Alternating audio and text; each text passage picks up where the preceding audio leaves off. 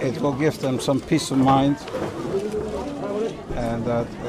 it, it makes for a, a Sau hơn nửa thế kỷ chờ đợi mong mỏi thông tin của người thân hy sinh trong cuộc chiến tranh chống Mỹ cứu nước, cuốn sổ tay của liệt sĩ Cao Văn Tuất trở về với gia đình khiến cho cảm xúc như vỡ òa. Tôi xin cảm ơn ông và cảm ơn uh, Thắp một nén nhang cho liệt sĩ Cao Văn Tuất, vợ chồng ông Peter Matthew cũng mang đôi bình hoa mà ông bà đã chuẩn bị và mang sang từ Mỹ đặt lên ban thờ. Bởi theo như ông tìm hiểu thì người Việt thường cắm hoa khi tưởng nhớ tới những người đã khuất. Trao lại cuốn sổ tay cho gia đình, ông Peter Matthew mong muốn sẽ phần nào xoa dịu nỗi đau mất mát của gia đình liệt sĩ Cao Văn Tuất, cũng là cách để ông thấy nhẹ lòng cho phần đời còn lại.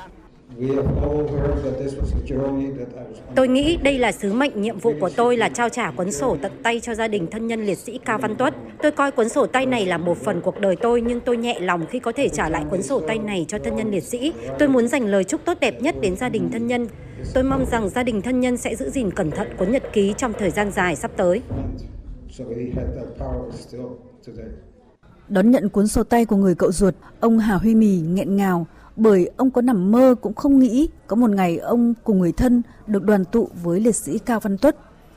Liệt sĩ Cao Văn Tuất hy sinh khi chưa có vợ con, không để lại di ảnh, cũng chưa tìm được hải cốt hay phần mộ. Vì thế, cuốn sổ tay trở về là một niềm an ủi vô cùng lớn đối với gia đình.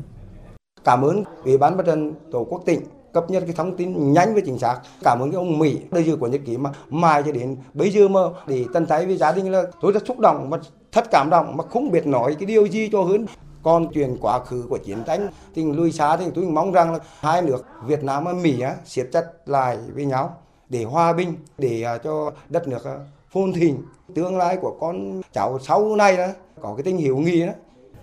Cùng khép lại quá khứ, hàn gắn vết thương chiến tranh, mở ra tương lai tươi sáng cho cả hai dân tộc Việt Nam, Mỹ. Không chỉ là mong muốn của người thân gia đình liệt sĩ Cao Văn Tuất, mà cũng là mong muốn của chính những người cựu binh từng bước ra từ cuộc chiến tranh của hơn 50 năm trước. Như chia sẻ của ông Phạm Quốc Bảo, người đã cùng chiến đấu với liệt sĩ Cao Văn Tuất tại Trung đoàn 22, Sư đoàn Sao Vàng, quân khu 5. Cái ông ấy trả lại cái cuốn này thì nó rất là có ý nghĩa. Có thể lúc đầu thì ông hơi mặc cảm, thế nhưng mà sau bây giờ đấy thì gặp gỡ bắt đầu ông vui vẻ lên thì cảm thấy là nó bớt cái mặc cảm đi bởi vì bây giờ cái quá khứ rồi. Không phải là mình quên, thế nhưng mà mình cũng phải xây dựng cái tương lai tươi sáng lên. Nó có tác dụng không phải chỉ cá nhân ông ấy, nó cũng tác dụng một cái nữa là mang cái biểu tượng của cái sự hàn gắn vết thương chiến tranh. Nội dung cuốn sổ tay của liệt sĩ Cao Văn Tuất cùng với những dòng viết thể hiện quyết tâm, chí khí của người lính bước vào chiến trận, còn là những dòng thư gửi mẹ, gửi em, gửi đất và người Hoài Nhơn Bình Định, nơi liệt sĩ từng đóng quân. Và trên chiến trường ác liệt, nhiều lúc cận kề lằn danh sinh tử, nhưng người chiến sĩ Cao Văn Tuất vẫn luôn thể hiện tinh thần lạc quan, yêu đời, yêu người và hướng tới tương lai hòa bình, đất nước thống nhất qua những bài thơ, bài nhạc, bức họa trong cuốn sổ tay.